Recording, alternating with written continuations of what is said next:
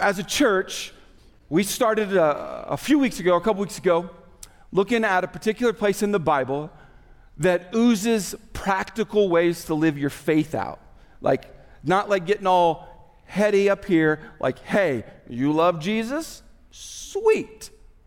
How do you actually walk that out? Not where you pretend, but how do you actually do it? And the book of James is saturated in how to live your faith out. But there's a problem. And it, I mean, yeah, I'm preaching the series, and I realize I didn't do something that I think some of us may not be fully aware of. That when we open up a book called James, you're like, yeah, I'm reading. It's in the Bible. It's cool. It's cool because it's in the Bible, right? And that's good. That's good. But maybe, maybe no one's ever told you who James is. To do that, uh, I'm going to show you a guy who isn't James. Huh? Huh? It's good teaching. This is the Scoggins family. You do not know them. I assure you, you don't. uh, maybe someone online right now watching uh, might know them, maybe, but he is actually, I'm starting to wonder if he's a spy because he's even hard to find a picture on the internet of. Like, let me tell you, this guy you don't know, and if you saw him crossing the street or driving next to you or even sitting next to you, it wouldn't be a big deal to you. You'd be like, Hi, I don't know you. Let me change that. When I was a kid, I grew up in a pastor's home. And if you don't know what it's like to grow up as a pastor's kid, you guys do a fantastic job at this, but not everyone always does a great job in, in the past.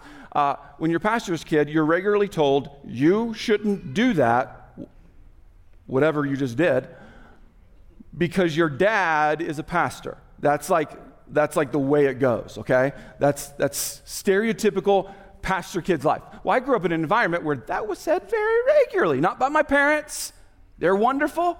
They always told me, you do what you want to do as long as you honor God, it doesn't matter. I grew up uh, taking words like, you shouldn't do that, as a cue of, oh, you better watch me do it. that was my response to that. You know, I, did, I didn't try to overachieve. I was like, well, I'm going to way under going, you just watch what happens. And so that's, that's actually how, when I would go to church, I was the worst possible kid you can imagine. There are stories of me getting on top of tables, screaming like I'm the incredible Hulk. Don't you wish you had me in your Sunday school class? Well, one particular week, it may have been actually the Incredible Hulk week, uh, where I, I tried to make it difficult. I tried, that was my agenda. Went home after church, spending the afternoon doing whatever I was doing, and the door all of a sudden, someone's knocking at it. My parents answered the door. It's this guy, Richard Scoggin, who just happened to be the teacher that I had had earlier that day. Uh oh. So I'm looking out through a window, and eventually I am beckoned. And I am brought to the door, and my mom and dad say something that I did not expect to be said. I thought, which room do we go to? Where's do you want me to go get the paddle? Is do you, what, how do we do this? And uh, said, Hey, Richard wants to know if you want to go to the park and fly a kite. I'm like, Has he forgotten what I did to him today? I didn't say that out loud at all.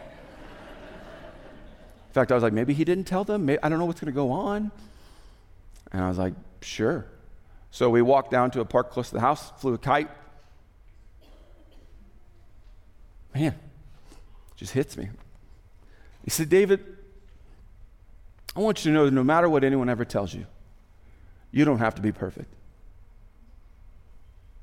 He goes, I know that your dad is our pastor,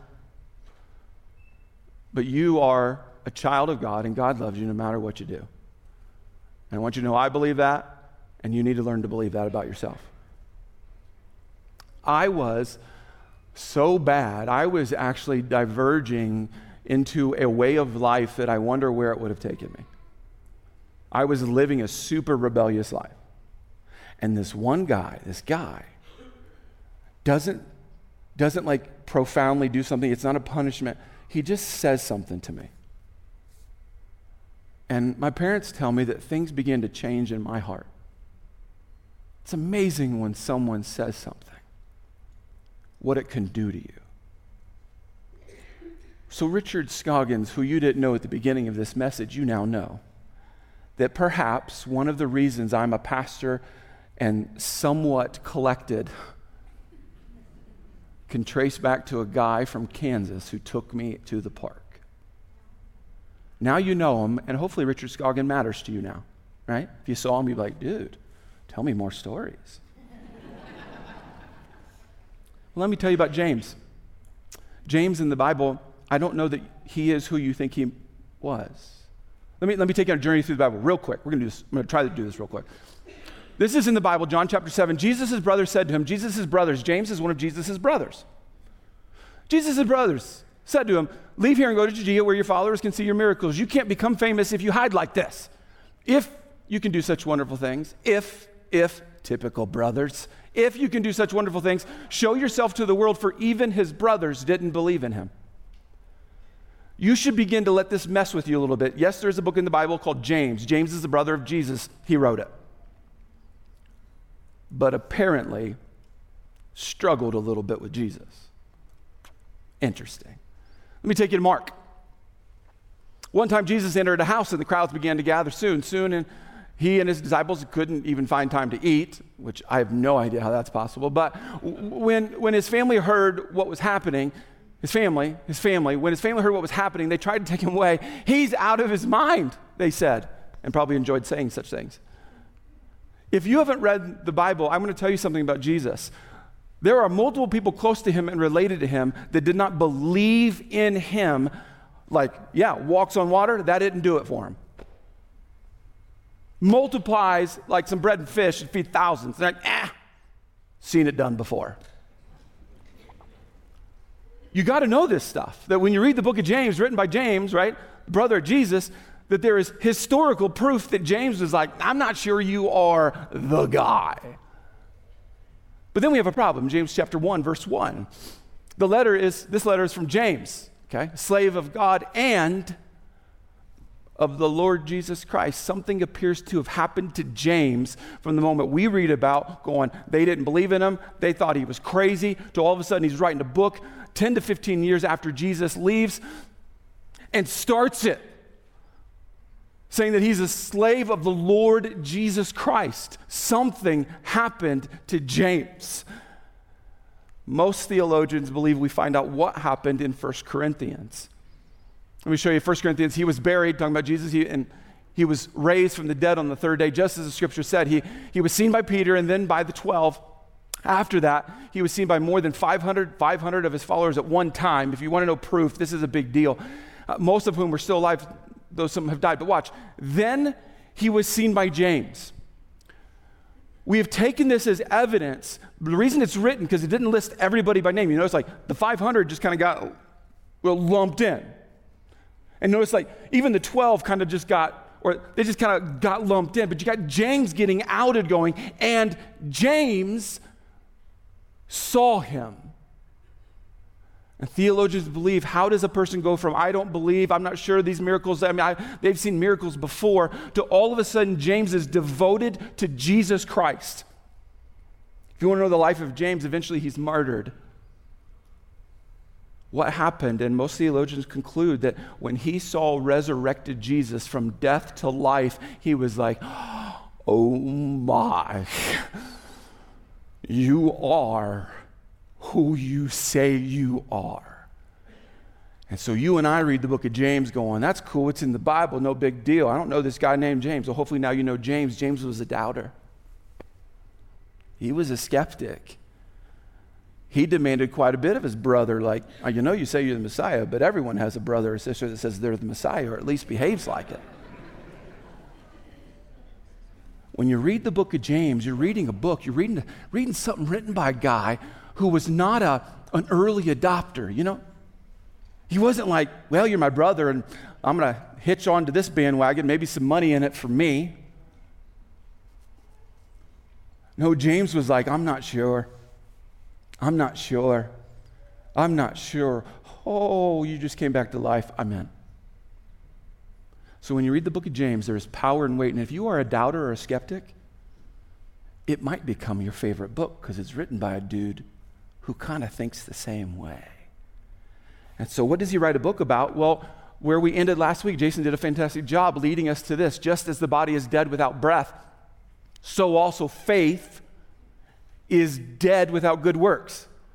The whole thing that James writes, he's trying to connect that you don't just believe, you don't just say, Yeah, I agree with what Jesus said. Your lifestyle needs to be connected to that. That if your lifestyle isn't connected to it, maybe you don't believe.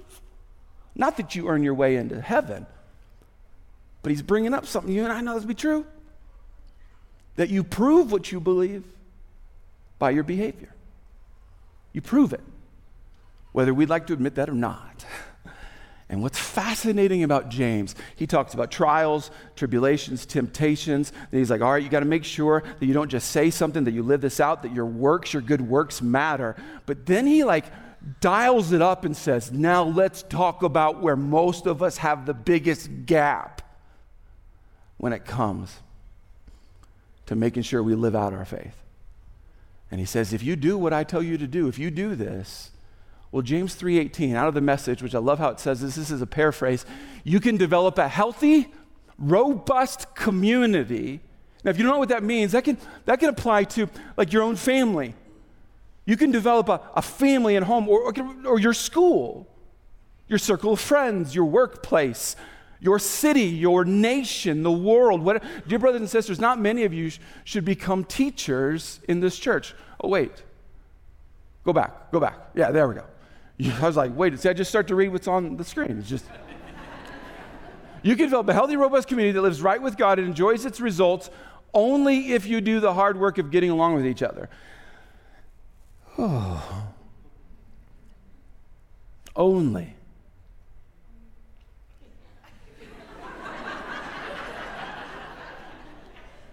I've got them screwed up, I think. Huh? This is, I think, the deficit of, of only if you do the hard work. Uh, I'm pretty convinced, just to give you a forewarning, by the time we're done with the sermon today, some of you will never, ever come to our church again.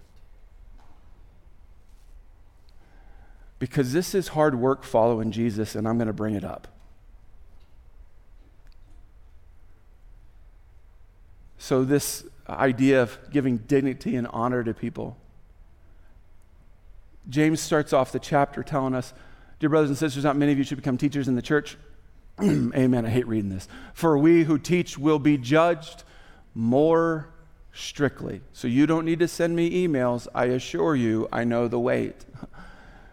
Indeed, we all make many mistakes. Can we just stay there for a second? Just for a second. Can we? Just, just for me personally.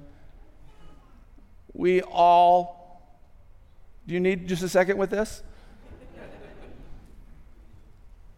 we all make many mistakes. Oh, this is good.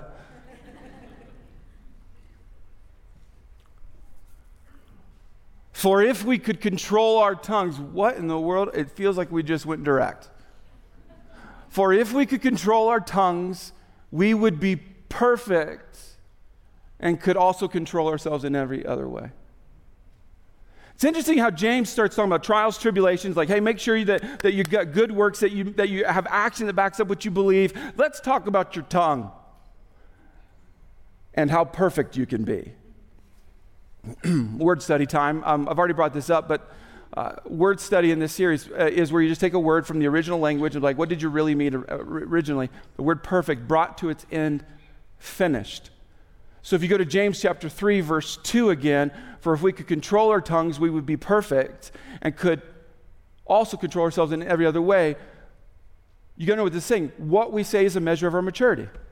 That's what James just said. What we say is a measure of our maturity. We teach this to our children. Adults, can we keep teaching it to ourselves? What we say, what we actually say, what comes out of our mouths, whether you are good at it or not, is a measure. It, it tells you and others around you and God how mature you really are. And James just brought it up. And in a society that I don't think we pay attention to what we say. Oh, we do afterwards. After we see where it landed and how it landed, and then we think about what we just said. Why is this a measure of that? It's because what we say has uh, enormous power. You know this. I don't need to tell you a bunch of stories. I can tell you uh, already one that um, I can remember multiple times in elementary school when someone would tell me that I had to be perfect because I was a pastor's kid. I remember those words. I can see the faces of those kids. I'm talking second grade, third grade. I remember my junior year being at a new school, walking down the, uh, the hallway, lockers on both sides, going to my class. As I would walk by, I would hear these, these fat jokes, and they were about me, and I could hear them, and they were directed straight at me, and they knew I heard them. I can remember the faces. I know exactly what was said to this day, each phrase. I bet you got your own stories right now that you could reflect on when someone said something and it has done something to you and you're not sure what to do about it. Well, one of it is to realize the power of words. I'll tell you another quick story. Um, I was uh, out of being a pastor for a little bit, um, and I remember deciding that after enough people said, uh, we don't think we want to hire you, I began to realize, you know what, maybe I should never be a pastor. Maybe they're right what they're saying about me or not saying to me. I think I need to quit this idea of ever being a pastor. And I'll never forget in our little home in Kansas, walking down the hallway and my cell phone rang. Uh, no, not many people had that cell phone because it was my work cell phone, and pretty much only people at work had it. I don't know how this person got the number. I answer the phone, it's a guy named Joe named John. John and I had maybe hung out maybe three to four times, hardly knew each other. He knew me, I knew him, but we knew of each other. And he says this David, I don't know uh, if this matters to you, but I just felt prompted by God to call you to tell you don't quit trying to be a pastor. Message loud and clear. Yet another time in my life where someone's simple words got me back on track. See, you've got negative remembrances, but you also probably have positive ones. Maybe it was a coach, a teacher, a mom, or a dad, or, or someone in your life that, that said something. Maybe it was just the power of when someone just looked at you and said, Hey, you look good today. And you're like, Yeah, I do. It's amazing what we can do with our words, is it not? And the frustration, I hate I don't hate these sermons, but they're so elementary, yet they are destroying our world. They're so elementary. They're so like, I, we teach our, these are like the first things we teach our kids. Don't say that in public, right? But then we as adults are like, but that doesn't really apply to me. Or that was situational. And James is trying to say, huh? Uh, What you say is powerful. And we as a church should say, What are we saying? So James begins to give a ton, a ton of description to this. Chapter 3 should be one of your favorite chapters in the Bible. We can make a large horse, if you like horses, here you go. We can make a large horse go wherever we want by means of a small bit in its mouth. Okay. And a small rudder. Okay, now we're now we're in the ocean. And a small rudder makes a huge ship turn wherever the pilot chooses to go, even though the winds are strong. In the same way, the tongue is a small thing that makes grand speeches, but a tiny spark can set a great forest on fire. And then James says, Oh, I didn't even say it yet. and we go to verse 6. And among all the parts of the body, the tongue is a flame of fire. Is a whole world of wickedness corrupting your entire body. I teach regularly on this that sometimes when you're studying the Bible, you got to know what he doesn't say to know what he's saying. Notice what all the other body parts that he doesn't bring up are like the worst. Notice all the other things in our lives that he doesn't say are the worst. James has decided in the middle of what he's writing, going, let's talk about what's really destroying stuff. What you're saying. It can set your whole life on fire, for it is set on fire by hell itself. James has a strong opinion. Let's keep reading. Verse 7 and 8. People can tame all kinds of animals, except cats, probably. But, anyways, another topic. sorry, sorry, sorry. Don't have time. Don't have time. Come on, focus. See, you got to watch what I say. See, this is for me. This is for me. People can tame all kinds of animals birds, reptiles, and fish, but no one can tame the tongue. It is restless and evil, full of deadly poison. I'm seeing lots of nodding heads. and I don't need to see High East. I was with you last week. I know probably nodding heads, yeah, and and online because we everything so far you're like yes. And it gets personal. Sometimes it praises our Lord and Father. Sometimes it goes to church and sings worship songs. Sometimes it curses those who have been made in the image of God. You notice what he just did there, right? We talked to God all nice. We talked to the people he made not so nice. And so blessing and cursing come pouring out of the same mouth. Surely, my brothers and sisters, this is not right. I don't think you disagree so far. and here's our current problem. Let me show you. I think it's our current problem. I'm offering you my opinion. I just my strong opinion here, but it's my opinion here. Rather than guard what we say, we expect others to interpret what we mean.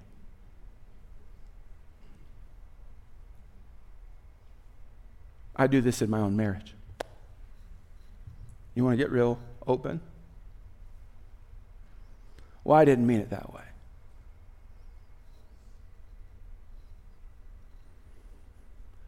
Friends do it to friends.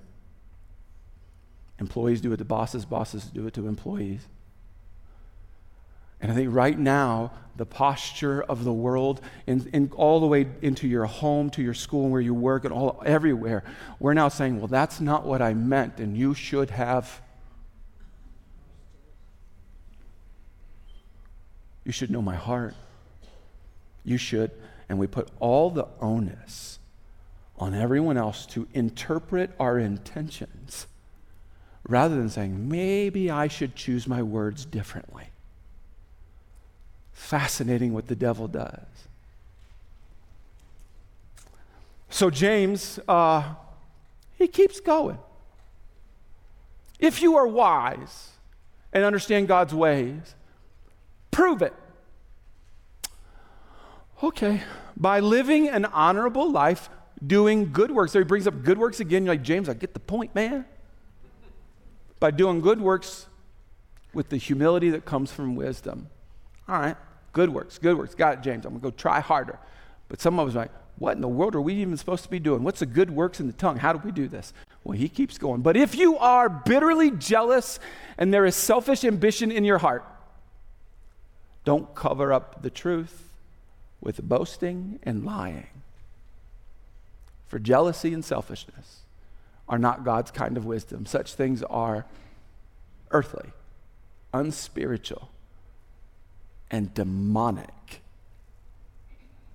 You want me to preach on revelation? I don't think we need to get there yet. I think we need to understand the way we talk can be straight up demonic. For wherever there is jealousy and selfish, selfish ambition, there will, you will find disorder and evil of every kind. Let me help you understand. Yeah, that just brought up two main things uh, bitter jealousy and selfishness. Brought up two things that, that are prevalent all over the place, and most of us right now, well, good news for me. I'm not jealous of nobody, and I am very giving. Sweet. Uh, let me show you how this manifests most of the time. If you've got jealousy or selfishness in your heart right now, in your mind, and you're like, I don't have those actually, David. I, am not jealous of anybody. I don't care what they got. I'm telling you, it is eking out in how we talk. Uh, gossip, of course. I mean, if you don't know what gossip is, it's basically when you talk about someone who's not in the circle that you're talking about. and it's not flattery. It's not like they are absolutely wonderful. I just think it's typically let me tell you something about him. In church world, we typically, hey, I've got a prayer request. I told you some of you are never coming back. I think you should pray for people. I just think you got to be careful about your intentions of bringing that up. Complaining, criticizing, and lying. Now, most of us were raised at least to know that, hey, yeah, lying's not good. We should not lie. It's the complaining and the criticizing that we need to give some attention to today.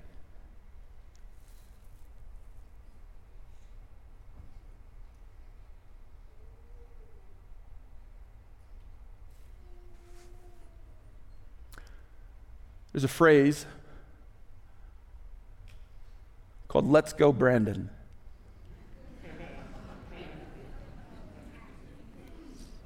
Again, thanks for being a part of our church. if you need recommendations of others, I can tell you. I wonder if Jesus would wear a Let's Go Brandon t shirt. Some of you are like, Who's this guy, Brandon? And I really don't want to go into too much detail about it. I'll give you the quick synopsis. The phrase, let's go, Brandon, is a way to say something about our current president without saying it, but you're saying it. See, I grew up, again, in a pastor's home where we came up with not cuss words, pretend cuss words. Maybe you didn't play that game. Maybe you were allowed to cuss. I was not allowed to cuss. We got around that by literally making up words. Words that weren't socially unacceptable in order to say how we really felt about people. Teachers, definitely teachers. so I'm going to bring it up. I don't care who the president is, but anytime you say F the president, if you are a follower of Jesus Christ, you are in the wrong. And let me, I'm not, I'm not telling you this to get political. If you were to ever do that about your boss, where you have some secret word that is another way of trashing that human being with your words, you are the one in the wrong. If you don't like me telling you that you're wrong, again, I can give you a list of many churches. But you've got to know, I don't actually think it's funny. And it has nothing to do with my political bent, who I vote for and who I don't vote for. But I think it's a modern day trend that catches, as you've seen, as scripture says, fire. When we find a way to say something, here's what we mean, but it's clouded. And I would just offer a warning that we find ways to creatively complain and criticize others. But James, I think, would say, watch that because you're showing a level of your maturity that I don't think you want to actually display. So, all I'm suggesting is pay attention to what you say. In fact, I want to get into the question asking time. Here, here we go. what do all the words you're saying say about you? More Christians should ask this. What do all the words, all the, I put in all on purpose just so you know. Not the, you mean the ones at church or, or the ones on, on social media or the ones behind closed doors, the ones in public. No. What do all of the words that you say say about you? Now, you might have to ask some friends and family for this one or some coworkers. But these are the kinds of mature questions that we should be asking if you have intentions of having behavior connected to your belief, belief connected to your behavior. Please do not say, that talking thing is for the kids. No, it's not. The first way we begin to sever relationships is with this. So if we don't fix this, people will never know who Jesus is because we didn't care enough to watch what we say. So I hope the whole lesson, man, I hope the whole lesson isn't, Pastor says we can't say, let's go, Brandon. Guess I got to sell those shirts now and stickers. No. And, and also, the lesson here isn't go be nicer. It's not stop cussing as much. Go say words you don't even believe to people about them just so they feel good. No, no, not. This isn't go flatter people. This isn't just go like be superficial. In fact, that's the problem. I think James brings this up. That it's not just go do more, be better. Is that not what sometimes church becomes? Is we come, we get this lesson from this pastor person, and we leave going, I gotta go try harder. Just gotta go try harder. And it's not working, but I'm gonna keep trying, I'm gonna keep trying, I'm gonna keep trying. I don't know that that's the best approach. When I say things to my wife that I should not say, you know what typically the problem is? My relationship with God, not my relationship with Katie. So let's go after that for a little bit. Following Jesus isn't self help.